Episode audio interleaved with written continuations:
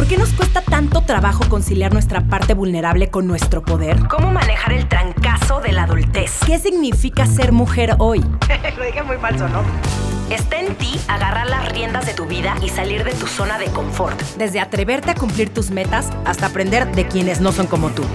Yo soy Romina Sacre y te doy la bienvenida a Sensibles y Chingonas, un podcast donde se vale hablar de todo, sin miedo a ser diferentes.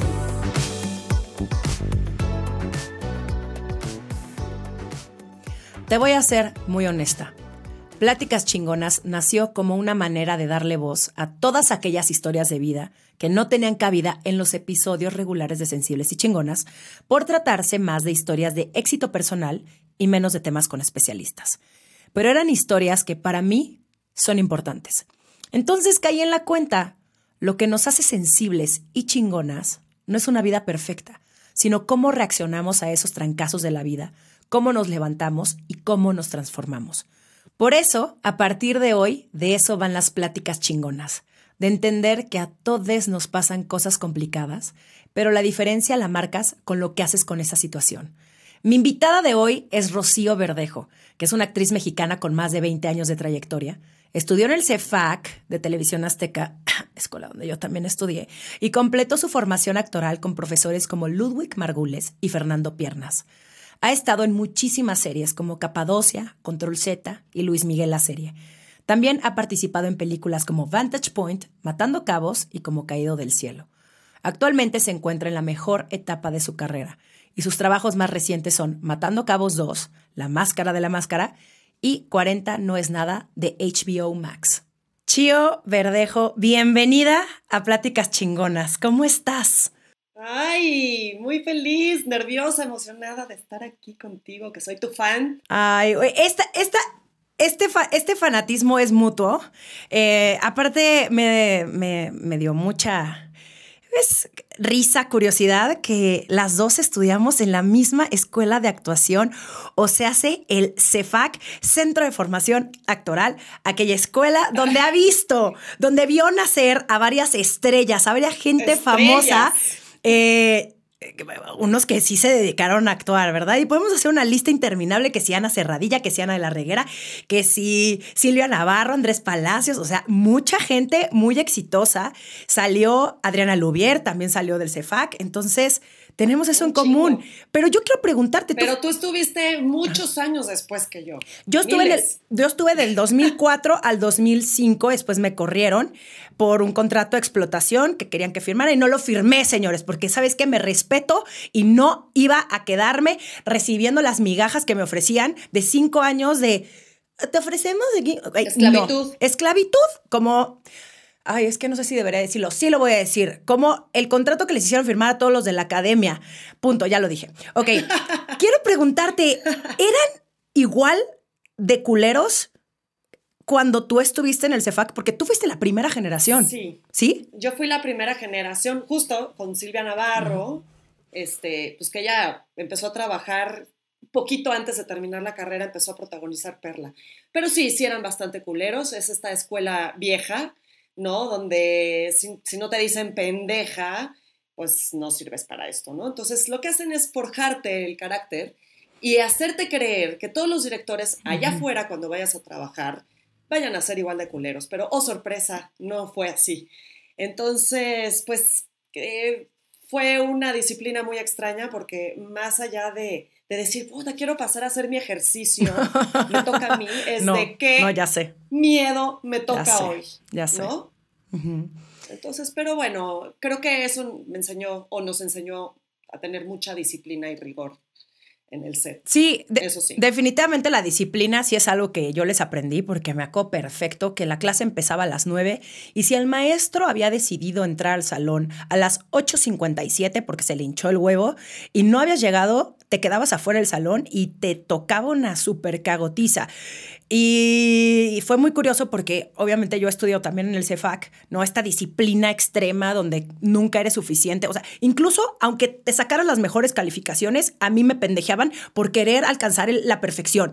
Y no se puede ser artista, este, no puedes crear y no puedes ser actriz si crees que eres así de perfecta. Y yo, ¿qué hice mal, güey? O sea, si la cago, mal. Si, la, si lo hago bien, bien mal. Y es, eh, sí, fue, fue para mí, ahora que lo veo en retrospectiva, un, una gran experiencia y sí, definitivamente te da muchísimas tablas, sobre todo porque yo llegué a Nueva York donde era lo opuesto. O sea, en mi escuela de actuación en Nueva York podías sentar a la hora que quisieras, a la gente le valían madres, no se, no, nunca se aprendían las líneas, hacían unos ejercicios que yo nunca en mi vida había visto gente tan mala en un escenario. Y dije, ¿qué pedo con esta gente? Y se supone que era Lee Strasberg Theater and Film Institute.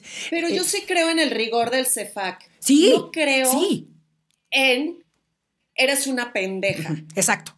Es usted una huevona es usted no sé cuándo, y así de 20 años, así de... Con traumas. ¿no? De, traumas psicológicos. Pero bueno, por lo menos no nos tocaron esos maestros que acababan todos en, terapia, ¿no? O sea, había unos peores aquí en México. Que varios terminaron así de que... En, psiquiátrico. ¡Qué fuerte! Sí, sí, sí. No, es que también hay que aprender a... Ya se murieron, ya se murieron esos maestros, pero pues sí eran muy respetados, pero era de ¿por qué esa escuela vieja? ¿Por qué? ¿Por qué? ¿Por qué la psicología? No. ¿Cuántos años llevas en esta industria? En la industria del entretenimiento. Si se le puede llamar industria. Pues ya es una industria. Eh, tal vez, tal vez cuando, tal vez hace muchos, muchos años no era como tal una industria, pero ahora se producen una cantidad de series y, películas. tienes razón. Me quedé pegada, me quedé pegada en los 80, Romy, disculpa, tienes toda la razón, ya es una industria. Este, pues yo empecé en el CEFAC en el 90 y, madres, 96. Échale. Pues, ¿Viste mi cara de cómo no sé sumar? Me quedé como pensando así. y las dos así de, pues, échale, pues súmale. Ok, ok. ¿Y, sales del CEFAC y luego, luego empiezas a trabajar?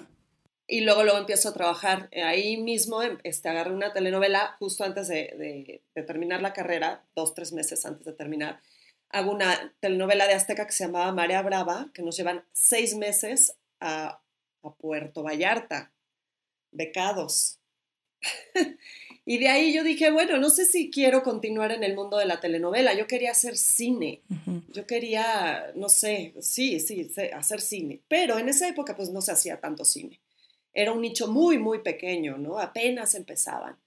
Entonces, sí, pues, hay que este, tomar en cuenta, hay que tomar en cuenta que claro, esto fue pre-amores perros, ¿no? O sea, pre muchas, ah, pues muchas, muchas películas. Fíjate, a ver, cuéntame. Ahora que lo mencionas, yo hice casi para Iñárritu en ese entonces, por primera vez, este, para Amores Perros.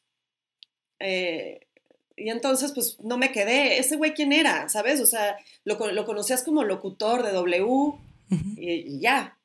Y me acuerdo perfecto que me dijo: Mira, todo depende de quién vaya a ser tu papá. Porque te tengo a ti o a otra chava. Y pues se quedó la otra chava, ¿no?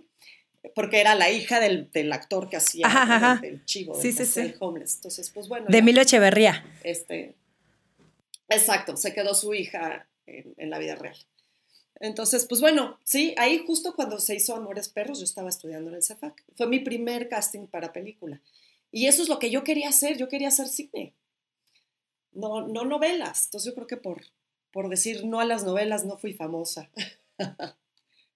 No, bueno, bueno, bueno, bueno, bueno, bueno. Ahí ah, todavía falta, falta mucho y creo que estamos, y creo que sí estamos en un momento donde por fin, después de tantos y tantos y tantos años, se necesitan actores y se necesitan directores y se necesita todas estas personas de producción porque la cantidad de proyectos que se están produciendo, oye, es o sea, yo creo que nunca se lo imaginaron todas las personas y esto lo digo porque mi novio es productor y lo dice todo el tiempo. Cuando ellos empezaron, decían, vamos a ser unos muertos de hambre. Esto es prácticamente porque pues uno ama hacer esto y de pronto ha habido una evolución tremenda en los últimos es que yo creo que podría decir hasta cinco años. O sea, es muy nuevo, muy, muy nuevo. Muy em, nuevo. Y estamos viviendo eso y está increíble porque en esa época que yo empecé, nada que ver. O sea, era impensable lo que está sucediendo ahorita. Por supuesto. Y, y ahora quiero que me cuentes, Chío, porque justamente de eso se trata Pláticas Chingonas.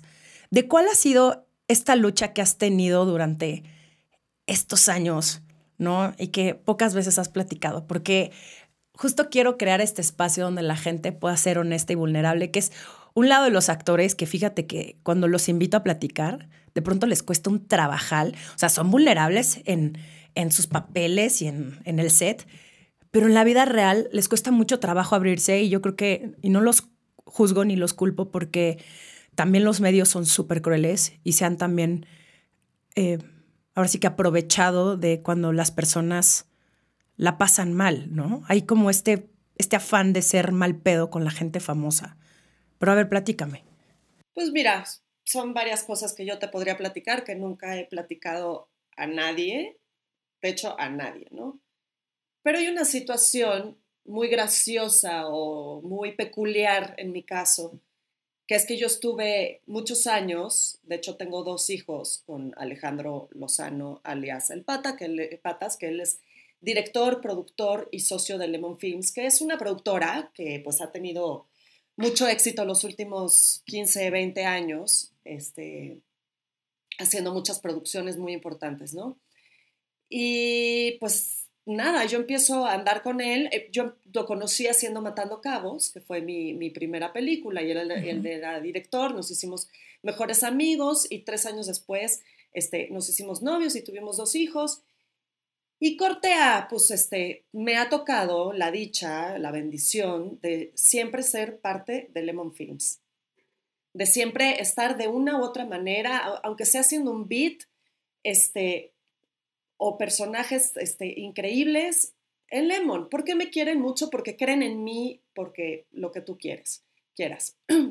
Pero mucha gente ha creído o pensado y ha rumorado que he hecho esos personajes gracias a que yo he sido pareja de, Alejandro. Y me han llegado así de, no, pues fulanita dice que te quedaste en esto pues porque Alejandro, ¿no? O, me pasó haciendo un casting, un callback que dirigía Alejandro, este, y estaba el personaje entre otra actriz que quiero muchísimo y yo. Y cuando me vio, le dijo a Alejandro, no, pues ya valí madres, ahí está chío. Y, y, eso, ¿y tú te lo escuchaste en ese momento o después te enteraste? Mm, no, después me enteré. O sea, Alejandro te dijo. dije, qué fuerte. Sí, pues sí, inocentemente. Y dije, qué fuerte que ella no crea en su talento. Dos, que fue que demerite el mío. Este, pero pues desde que me quedé Matando Cabos uno, que ahí yo no lo conocía a él, empezaron mucho los pues, los rumorcitos y la gente hablar. Y es lógico, a lo mejor yo también me hubiera echado ese comentario culero en algún momento de, ay, pues claro. Pero no es cierto, la verdad es que Alejandro nunca me ha regalado ningún personaje. Y un día yo quería ser paramédicos, ¿no? Así, me quería quedar con ese personaje. Y yo le decía, nepotismo, nepotismo, y me decía, no, o sea, olvídalo. Ahí, ahí sí dijiste, bueno, siempre me he quejado de esto, pero mira, ahorita sí lo quiero aprovechar porque el pues, papel sí me gusta un chingo. Sí, pues sí, soy la mamá, soy la mamá de tus hijos. Exacto, exacto, exacto, Y me dijo, no. Y ahí el que, el que decidía era el director del Canal 11.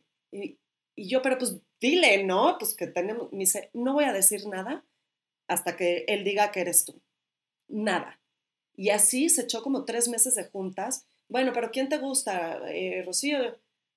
Pues sí, pero quiero que volverla a ver, ta, ta, ta. Y nunca dijo que era yo. Y cuando me quedé yo en el personaje, él ya le dijo a los, a los del Canal 11, ah, pues, by the way, ella es mi mujer. Y me supo muy bien la victoria porque sé que me lo gané yo por mi mérito.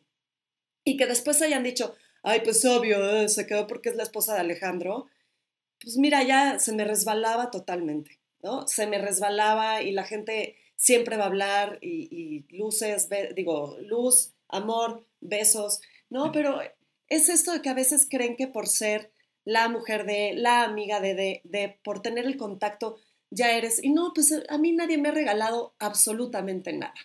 Ni un beat me han regalado. Entonces, este, digo, pues la gente siempre va a hablar y, y, nada, como que he crecido con eso y gracias a eso pues también soy la persona que soy ahorita y soy la actriz que soy ahorita, ¿no? Oye, ya a ver, y, al, y al, revés, ¿no te, ¿no te pasó o no te ha pasado que de pronto dices, porque somos muy buenas para sabotearnos? O sea, a pesar de que no nos importe lo que opinen los demás, de pronto sí entran estas inseguridades de van a creer que porque estoy, estoy aquí porque mi expareja es esta persona. O sea, ¿no te ha pasado eso a la hora que llegas a un casting? Sí. sí me pasó mucho eso, la verdad. Sobre todo cuando eran castings de, de, su productora, ¿no? O sea, sí eran castings de, ay, van a pensar que yo... Pero pues ya, pues ya pasaron tantos años, 18 años. Vivir con eso, imagínate que siga siendo para mí como un peso. Ya, si lo dicen o no lo dicen, últimamente, últimamente, ¿no? Este, la gente siempre va a hablar. Bien, mal, la gente siempre va a hablar. Y, pues tienes que aprender a vivir con eso. Yo ya, mira, que se me resbale. La verdad, yo ya no estoy pendiente. Sí, en algún momento llegué a dudar de mi talento. Yo, ¿no? Este, es de, híjole, si me estás cogiendo porque, pues, para que no haga drama en la casa y para que esté contenta y, y, ¿sabes? ¿No? O sea, pues sí, sí llegué, sí llegué a pensar eso después de, de ¿por? O sea, ese es el, el autosaboteo y es de, ¿por qué? ¿No? Pero pues bueno, ya ha pasado mucho tiempo, ya no estoy más con él. Yo sé que si me vuelve a hablar él, este, va a ser porque de verdad sí quiere, quiere que trabaje con él, porque nos encanta trabajar juntos, porque nos llevamos increíble. Eso era justo lo que, eso era justo lo que te iba a preguntar. ¿Qué es trabajar con tu pareja?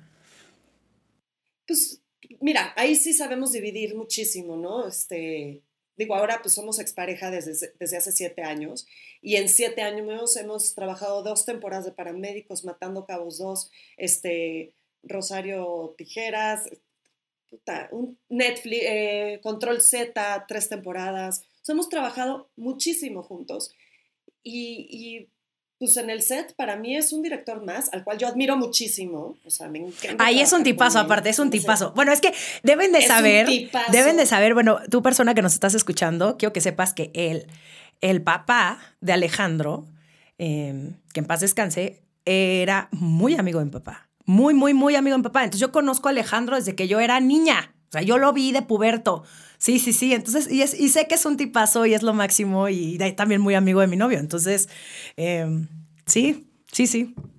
Es súper talentoso, entonces a mí me encanta trabajar con él. Yo, es, imagínate que estuve en su primera chamba, que fue Matando Cabos, hasta la última. Entonces, hemos crecido mucho juntos, o sea, hemos crecido los dos juntos, él como director y yo como actriz. Entonces, pues es bien bonito trabajar con él y, separando, ¿no? Eh, pues la, la, la relación de, de pareja en su momento y de expareja. Estás escuchando Sensibles y Chingonas. En un momento regresamos.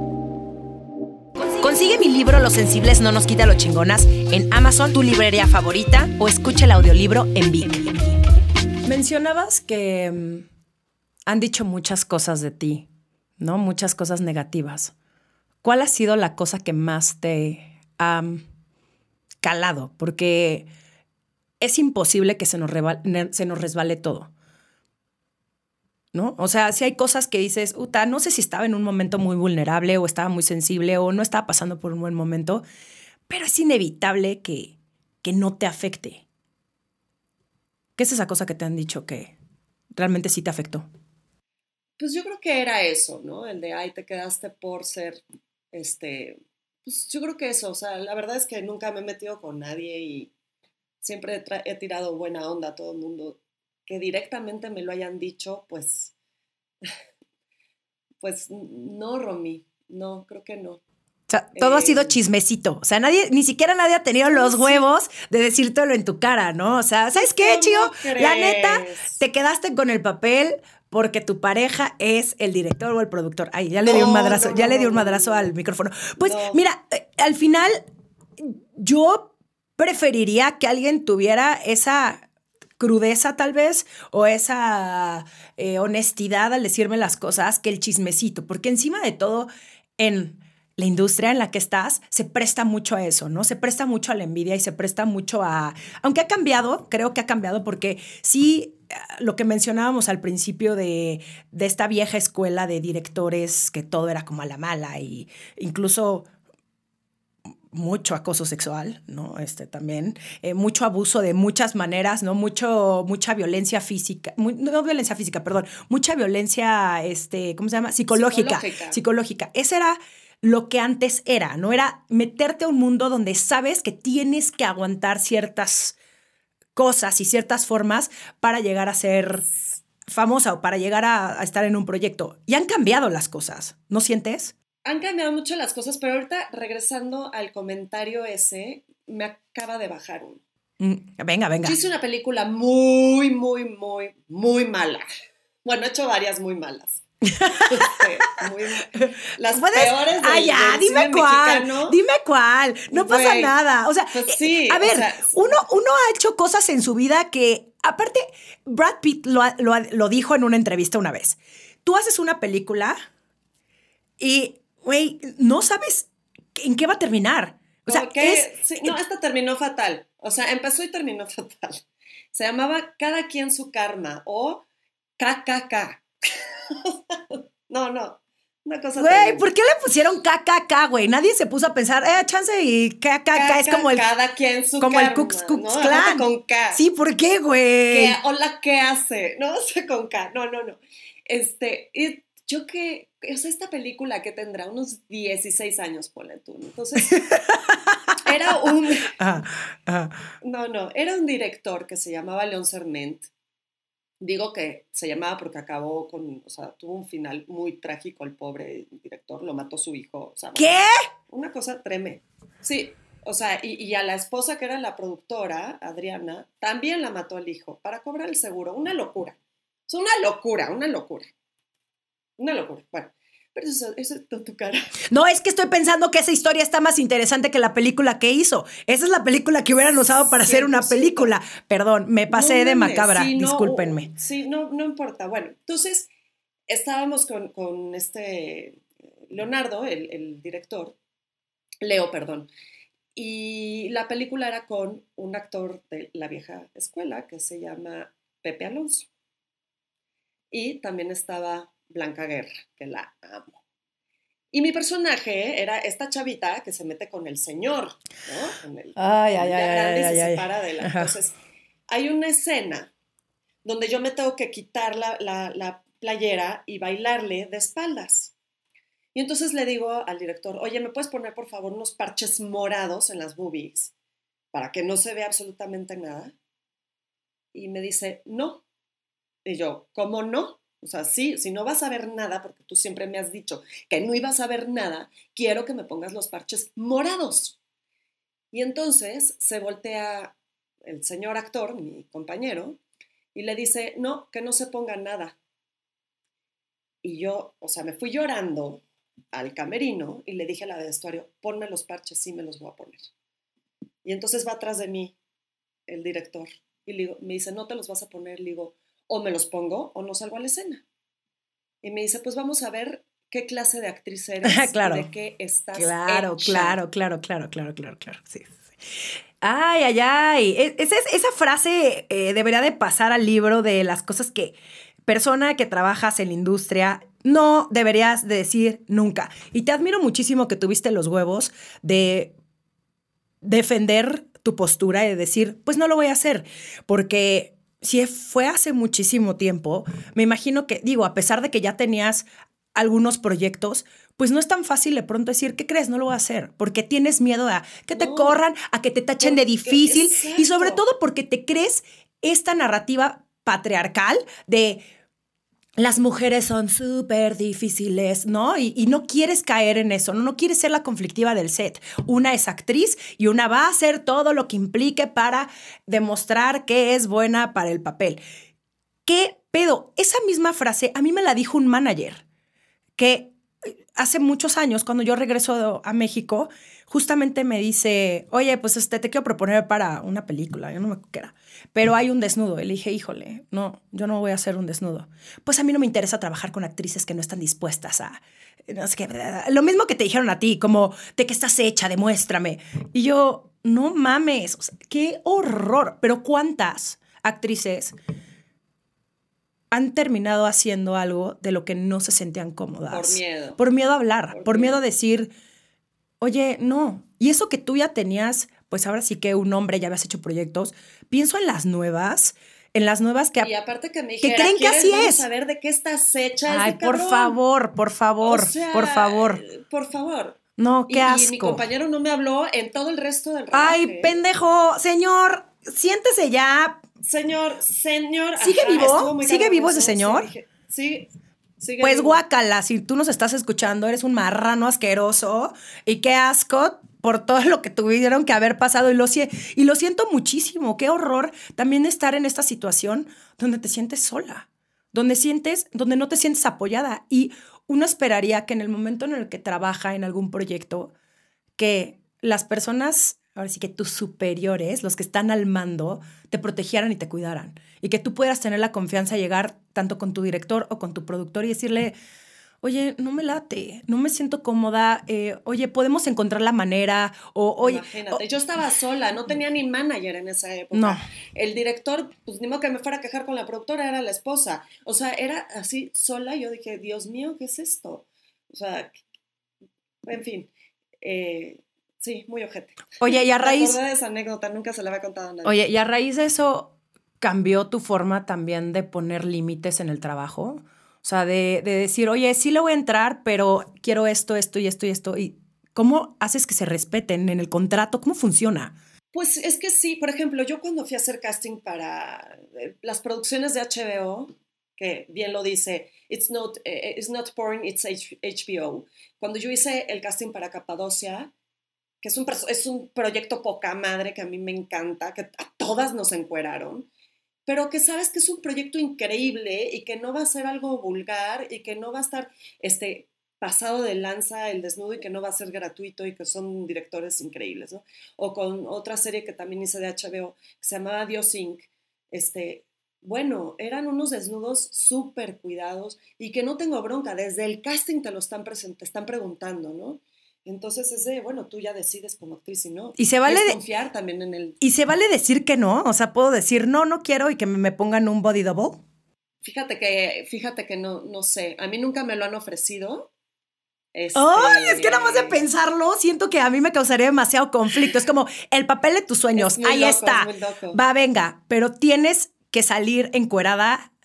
Es que, discúlpeme, no, me costaría muchísimo trabajo. O sea, no. ¿Pero ni en las chichis tantito? Ay, no, sé, Chio. No sé. Es que me cuesta mucho. Sombra, o sea, está sombreado, está todo oscuro. Es, son sombras. ¿Vieron mi cara? Así de, híjole, no sé, no sé. Me costaría muchísimo Yo ahorita ya no, porque ya siento que ya en edad ya, ya, ya, como que ya, señora, Ay, te calmas un chingo. O sea, si tú dices eso, o sea, si Rocío Verdejo dice, no, ya no quiero enseñar mis chichis, por favor, no mames, estás espectacular. Y no espectacular, porque me caga también el, estás espectacular para tu edad. O sea, me caga cuando dicen eso. Es como, señores, cállense un chingo, estás espectacular porque estás espectacular. Y, y no, yo digo que qué bueno que también este tema, ¿no? De la edad está también cambiando, ah, porque me imagino que tú también has pasado por este, por esa crisis y tal vez ahorita no, pero a lo mejor hace unos años donde te empiezas a sentir angustia porque estás teniendo más edad y entonces los papeles empiezan a ser, ¿sí? Hay una edad muy, muy cruel que es de las actrices, que es como 38, 39, porque ya no eres la chavita, pero tampoco eres la mamá del adolescente pero, ¿sabes? Es como de que no saben dónde colocarte, no, no, no, no saben dónde encajar, o sea, es, es difícil que encajes en, los personajes, pero pues ahorita yo estoy como muy reconciliada con la edad, tengo 46 años, este, puta, estoy feliz con mi edad, o sea, sabes que cuando dices, güey, la edad no nos define, el número no nos define, y y estoy digna y estoy saludable, estoy este, contenta y con mucha energía, la edad vale madres, o sea, vale madres. Y al contrario, hay muchos personajes para las, las cuarentonas, ¿no? Para las de mi edad. Entonces, pues recibiendo todo lo que, lo que venga y abrazando esta edad porque cada vez se pone mejor, ¿eh? Pero no, entra... los 60, Pero no entraste en crisis. ¿No te dio crisis de los 40? Mm, no, fíjate que no como que siempre había escuchado que los 40 para las mujeres era una, una, eran como los mejores años, era como la década. Entonces yo entré a los 40 con ese chip de, ah, pues vamos a ver si sí. Y por ahí los 45 sí dije, madres, güey, ya estoy más para allá, para, los, para el tostón, que para acá, o sea, y de repente sí. Amo esa expresión, para el tostón. al tostón, o sea, de repente, de repente sí estoy así de, madres, este año cumplo 47, o sea, en tres años ya cumplo 50, en 13 60, ¿sabes? Como que empiezo a hacer, ahí sí los cálculos me salen al pedo, ¿no? Así, no debes, o sea, pero pues es de, dude, vive como si fuera el último día, creo que entre más pasan los años, más disfruta, o, disfruta uno los momentos porque sabes que la vida se va bien rápido. Eso cuando te, nos decían de chiquitas, aprovecha, mijita, porque la vida es muy corta. Güey, ¿qué crees? Sí es muy corta. o sea, a esta edad estoy descubriendo que sí es muy corta. ¿Te sientes más cómoda contigo hoy que hace unos años? Ay, 100%, en todos los aspectos. O sea, creo que desde mi separación, separación y, y, y después de muchas cosas, creo que uf, he trabajado muchísimo en mí y como que cuando te mueves de tu zona de confort, ¿no? Empiezas a trabajar y a buscar. Ayer estaba viendo un documental, no sé ni por qué te estoy contando esto, de Tony Robbins, ¿no? Y dije, madre es este güey, o sea, no sé si iría yo con un tipo así. y a los 20 minutos, así de, ¡ah! ya se súper gringo el asunto.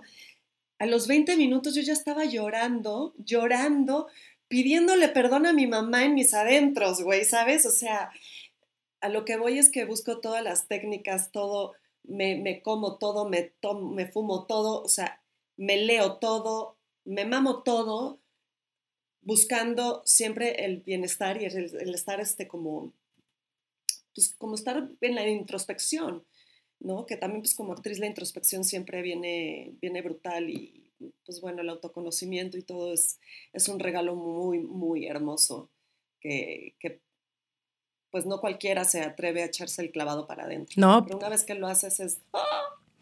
Para nada, para nada. Es el mejor regalo que uno se puede dar. El entenderse mejor. Y sí, sí, ¿no? Te vuelves un poquito loca, ¿no? Empiezas como a basar toda tu felicidad y todo tu, todo tu bienestar en lo externo cuando, por más de que no lo diga, ¿no? Eh, todo nace en nosotros y todo está en nosotros. Es, sí, pero da mucho miedo echarse ese clavado y da mucha inseguridad porque vas a encontrar cosas que no te van a gustar. Y este tema de la edad, qué perro, güey, porque creo que he pensado muchas cosas de todas las que me has mencionado durante esta plática. Eh, ¿Cómo no quiero culpar al patriarcado por todo, pero sí. Pero sí. ¿Por qué? Porque nunca dirían de un hombre, o sea, nunca funciona del otro lado el es que es famoso porque es esposo de esta mujer. Nunca funciona así. Siempre es ella la que gracias a él es alguien. O sea, siempre, siempre, siempre creen que nuestra validación y nuestro éxito viene a raíz de la pareja. O sea, si uno siempre termina siendo la esposa de la novia de. No, nunca sucede al contrario. Entonces, ese es un gran punto que digo, puta madre, ¿no? Todavía falta muchísimo por desaprender. Y este tema de la edad, a mí nunca me había pegado él. Ni siquiera cuando cumplí 30. Eh, tengo 36, este año cumplo 37. Y igual que tú empiezo a entrar en un, ay, no sé cómo explicarlo y no sé cómo definirlo, pero en un shit. Me, estoy a tres años de cumplir 40. Tres, así. sí, sí, pero ¿y qué? ¿Y qué, qué, y, qué? Y, me acuerdo perfecto que hace unos años alguien me dijo, es que no te conviene decir cuántos años tiene. ¿Por? ¿Por qué? ¿Por qué?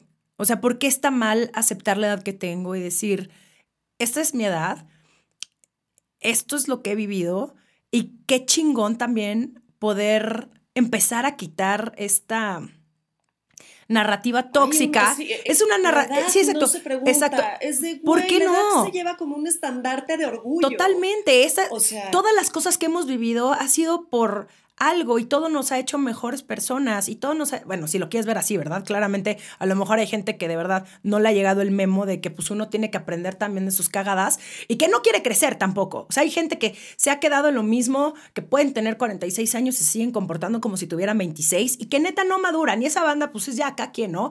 Pero el hecho de que quieran a nosotras hacernos sentir mal, ¿no? O viejas, o que ya no servimos, o que lo que estás mencionando ahorita de, no, güey, ya no quiero enseñar mi cuerpo porque tengo 46 años. Digo, ¿por qué? O sea, ¿por qué? ¿Por qué tenemos que sentirnos así? y es, y es, y, pero Estamos en el último. Sí, pero es una narrativa que nos han implantado de hay una edad para hacer determinadas cosas. Y en el momento en el que te pasas de esa edad, empiezas como a decaer. Nadie, a ningún hombre le preguntan, ¿qué se siente tener 46 años? O sea, a ningún cabrón le preguntan eso. A nosotras sí, todo el maldito tiempo. Y me encabrona como te puedes dar cuenta, es un tema que llega muy adentro de mí, pero porque lo veo, lo veo en las historias, ¿no? Y, lo veo en justo en lo que platicábamos, de los papeles que le dan a las actrices y el cómo, si no tienes una edad o si no te ves de cierta forma, es muy difícil que a la gente se le ocurra que puedes encajar en uno de estos proyectos. Qué bueno, ¿no? También aplaudo el momento en el que vivimos donde cada vez hay más historias diferentes, ¿no? Y cada vez están tratando, en México vamos muy atrás que en Estados Unidos, pero bueno, ahí vamos, de hacer papeles mucho más complejos para las mujeres, porque definitivamente antes era, o sea, la novia de, una vez más, es, alimentar el mismo, es, es alimentar la misma narrativa. Y qué bueno que se están haciendo papeles mucho más complejos. ¿Lo sientes así o crees que sigue igual? Sí, sí lo siento así. Eh, hace como, ¿qué será? Como unos ocho años, era impresionante como todos los guiones eran masculinos, que el de la cárcel de hombres, que el de no sé qué. Y había por ahí unos personajitos pequeños de, de mujeres y creo que ahorita también como ya tenemos más directoras mujeres, tenemos más guionistas mujeres, Ay, ya. tenemos más productoras Gracias. Entonces, hay, me contaron de una serie este, que acaban de hacer, no me acuerdo qué plataforma ni cómo se llamaba, pero que todo el crew Creo que ya sé qué sí, creo que ya sé qué proyecto es. Lo puedo decir, no sé si lo puedo decir. de mujeres. No, bueno, no vamos a decirlo, pero ajá. O sea, me, me, me, encanta eso. Entonces creo que sí hay más personajes de mujeres, ¿no? Este, de mujeres chingonas, porque este, creo que sí, sí, sí, ya hay más de eso. Sí, sí, sí, sí. Poco, ¿eh? poco a poco. Ahí vamos. Ahí vamos. Este, pero el que ya en los cruz este, empieces a ver mujeres en cam atrás de la cámara, este, haciendo lo que antes solamente los hombres podían hacer, porque ni modo que una mujer cargue una Steadicam, como crees. Y ahí ves a estas morras. sí, güey. Que yo no sé cómo le hacen. Yo no sé cómo le hacen porque esas madres pesan un chingo. yo babeo y como todos los demás las respetan. Porque ya no están viendo, ay, güey, hay que meter al crew mujeres para que no la armen de pedo. No. O sea, creo que ya las están llamando porque saben que trabajan increíblemente bien y que rinden y que, y que creo que las mujeres también están trabajando como que están muy en la competencia porque saben que le tienen que ganar de alguna manera al hombre laboralmente. No sé si me expliqué. Tienen que competir. Estamos compitiendo todo el tiempo y tenemos que demostrar que sí podemos y que somos más chingonas. ¿Sabes? Que, creo, que creo que por eso, si te fijas, bueno, no si te fijas, si vas a, una, a, un banco o algo burocrático, y está el hombre o la mujer, ¿con quién te vas? Sí, no manches, yo, mujer. sí, yo prefiero la mujer millones de veces. Que va a ser más porque sabes que va a ser más eficiente, porque sabes que esa mujer tiene que echarle más ganas porque tiene que competir con el hombre, porque el hombre la tiene ya segura la chamba. Entonces la mujer le va a echar más huevos. Entonces ese, siempre vayas a la fila de las mujeres. Siempre, siempre. Además, siempre uno puede platicar ahí, como que se puede echar ahí una conversación rápida de, ay, ¿cómo está bien? Y tú, ay, no sé qué. Somos mucho más empáticas, estoy totalmente de acuerdo. Y es muy emocionante también vivir en esta época donde estamos viendo todos estos cambios, donde cada vez hay más proyectos dirigidos por mujeres y se nota cuando hay mujeres detrás de un guion. Se nota, porque perdón, señores, por más conectados con su lado femenino, no van a poder escribir personajes tan complejos de mujeres. Sorry, es la verdad. Y, qué bueno, ¿eh? Qué bueno que Estados Unidos y toda la industria de Estados Unidos nos lo está poniendo así clarísimo, que ya las cosas tienen que cambiar y qué bueno que aquí vamos aprendiendo. Lo que sí es que, pues vamos años atrás. Por, porque pues ellos llevan muchísimos más años haciendo esto, nosotros somos muy nuevos y está bien y es cuestión de paciencia, etcétera. Chio, hace unos momentitos me mencionaste que haces de todo para sentirte bien, ¿no? Que, terapias y yo me tomo esto y no sé qué. ¿Qué ha sido lo más extremo que has hecho para encontrarte y para sentirte mejor? Ayahuasca. Ah, yo también hice, yo ya venía hice ayahuasca. ¿Eso se te hace lo más extremo? Sí, sí está extremo, sí está Pues sí, extremo. no. Sí está, sí está extremo. O sea, hola, ¿qué hay más extremo que eso? Zapito. La abuelita es muy fuerte. Zapitos yo siento La que es más abuelita extremo. muy fuerte. Ah, zapito nunca he hecho. No, yo no lo voy a hacer Este, nunca. Yo sí, sí me animaría. ¿Qué viste en tu viaje de ayahuasca que me quisieras compartir? Fíjate que la primera, claro, la primera vez este, que fui fue muy, muy, muy visual y eran como 18 personas y, y todos vomitaban al mismo tiempo y yo no vomitaba. Yo decía, "¡Ah! ¿por qué? ¿Por qué yo no vomito? ¿No? O sea, medio arqué, me- medio que le dice, ¿eh? No, no sale nada. Ah, Ah, ah, nada. Entonces, este, pero fue súper visual y se me aparecía gente como los bustos de personas, ¿no? Me la, me la pasé muerta de risa, güey, me la pasé muerta de risa. Todos guacareando y yo, ja, ja, ja, y veía juguetes de cuando era niña y yo decía, qué locura, güey, de repente lloraba y, y de repente mucha, mucha información. Y después fui con otra persona, un terapeuta, que solamente recibe a tres personas. Entonces me fui con mis amiguis a hacer ayahuasca y ya no fue visual, fue mucho de, de sentir. Y, y fueron dos experiencias hermosérrimas, o sea, de, de, de expansión este, absoluta y de mucho amor y de mucha apertura y bla, bla, bla. Pero sí, me, me, me gusta la ceremonia, me gusta probar cosas nuevas y extremas, la verdad. O sea, Creo que todos o sea, hay algo que definitivamente no harías. Que dices, no, no mames, eso no, nunca. A ver, dame ejemplos. O nunca, o nunca digas todo, nunca. No, a mí, por ejemplo, la ayahuasca, desde que mm, un amigo me contó que, hacía, que había hecho una ceremonia de ayahuasca, me llamó la atención y dije, ay, claro, en algún momento lo voy a hacer. Y lo hice en el 2020, hice dos Pero ceremonias. te llama. Te llama. Y a mí, de hecho, Te me gustó mucho y fue, eh, lo necesitaba. O sea, llegaron los mensajes que, que yo estaba buscando, fue muy bonito, reconecté con mi abuela y con mi primo que falleció hace unos años, con mi perrita, o sea, me dio una dirección muy clara y pero es fuerte. O sea, sí estas personas que lo Sí, hacen. Cada semana y media en Tulum después de haberse metido cocaína, o sea, no please, personas así no no se juega con la planta, no se juega, sobre todo no se juega porque sí te puede dar un eh, un brote psicótico. O sea, sí hay, sí hay consecuencias si no lo haces de la manera correcta y no es, ahora sí que como bien decimos aquí en México, en Chilamesta. Pero hay cosas, pero por ejemplo, no sé, Zapito, sí, por lo que he escuchado, yo siento que ahí sí no me, no me quiero meter. En general, creo que experiencias donde se comparta demasiada energía. Lo viví en la ayahuasca y, y- y me, me costó. Soy muy susceptible a las energías y luego hay energías muy, muy darks. Híjole, sí. muy que- darks. Y que te enganchas con esas energías. Sí, y- sí, sí, sí. y, y con esas historias y con eso. Por eso yo creo que grupos pequeñitos y con tu gente Exacto. es otra experiencia Exacto. y hay que saber con quién ir, este, investigar bien dónde, con quién, cómo, porque no es en Chilamesta. Entonces yo, yo esos grupos de 18 personas, pues la verdad no, porque me enganchaba yo con las guacareadas del amigo de frente. Entonces dije, Es que "Ay, sí es rudo, ¿por qué?". sí es rudo, sí es rudo, sí es rudo. Y al principio te da muchísimo oso como vomitar enfrente de los demás. Yo decía, yo decía, no, no voy a vomitar enfrente de nadie, me voy a voltear. Pero hicimos, o sea, hice un retiro y la primera noche fue purga de tabaco. Entonces, te dan tabaco, te lo tomas, sabe a madres. Ah, ¿no te hicieron rapé? Ah, sí, es- antes de la ceremonia. Sí. Hijo, Hijo, mano. yo casi me desmayo. Yo casi me desmayo. He hecho tres ceremonias de ayahuasca en toda mi vida. La tercera casi me desmayo.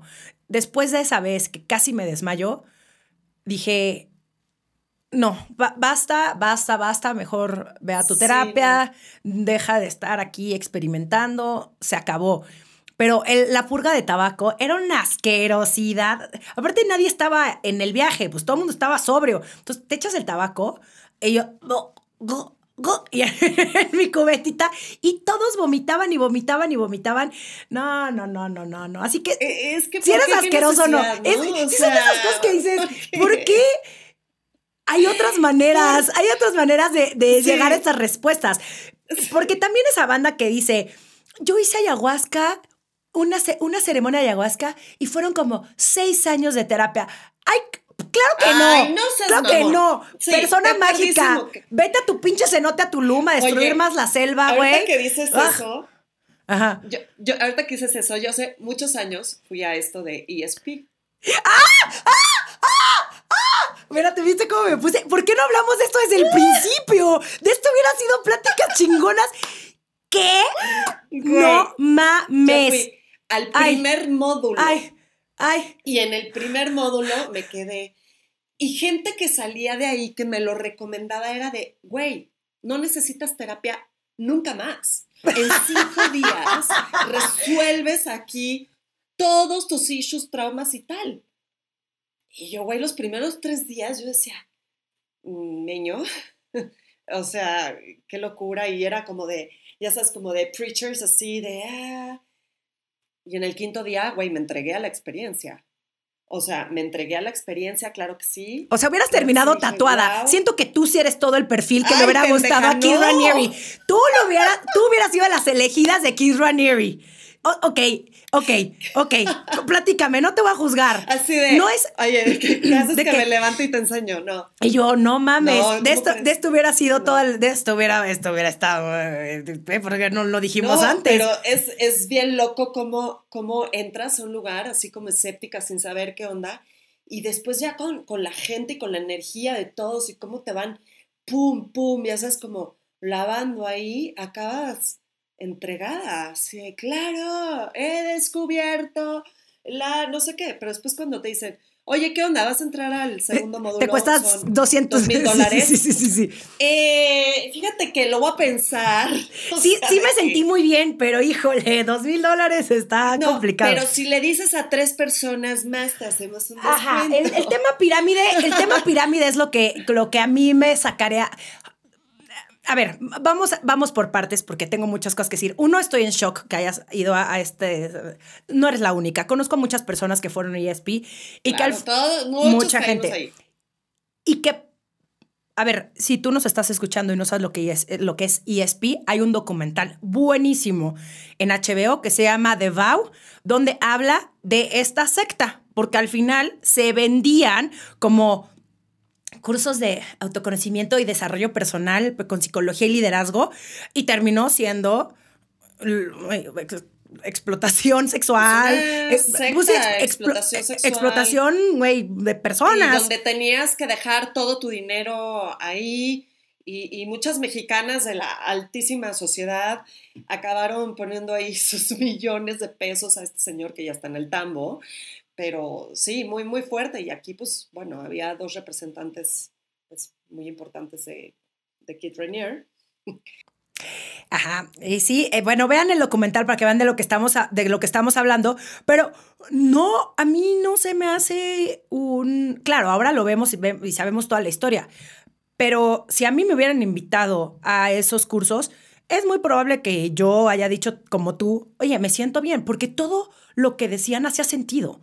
Y, y sí hay, Es que aparte te voy a Claro, decir una cosa. es fácil caer en esas yo soy blanco perfecto. Yo, yo soy blanco perfecto para entrar en sectas. ay, ¿por qué? Soy ay, no mames, tío, ¿por qué? perfecta, ¿Por qué? Porque, mira, eh, ¿cómo se llamaba esto de, de tejedoras? ¿De la De que- abundancia? ¿Caíste Ay, en eso? caí, pendeja. O sea, caí. No caí. mames, Rocío. No, güey. No, no, no. A ver, ¿por qué? No, soy blanco perfecto. Ah. Soy blanco perfecto. Soy blanco perfecto. O sea, crees ¿qué mucho en las digo? Lo personas. ¿eh? O sea, crees en las personas y Creo crees en la las bondad personas del ser humano. Y creo en la bondad y en el, ay, claro que sí, somos un equipo. Y, y- y ella triunfó, ¿por qué yo no? Ya sabes, soy ese blanco perfecto de, de- ¿Me quieren reclutar para una secta? Háblenme. O sea, va a caer. Y- No, y yo así, no, por favor, persona de secta, no le hagas caso a Rocío Verdejo, no le hagas caso, ¿ok? Se está dejando llevar nomás No, por el momento. Y entonces ahí Espino entras, o sea, ahí Espino entraste por la lana, dijiste, no, está muy caro, chao. O hubo algo que no te lateó. No, lo voy a confesar. eh, la familia de mi ex marido, Alejandro, estaban muy metidos ahí, empezaron como a clavarse ahí, y Alejandro, que es el más escéptico del mundo, lo toma y me dice, pues fíjate que está muy bueno, te lo voy a invitar. Y ahí voy, pues digo, obviamente, pues ahora sí que gracias, ¿no? Por el regalo, porque pues así por mis medios no sé si hubiera estado como dispuesta a dar tanto dinero.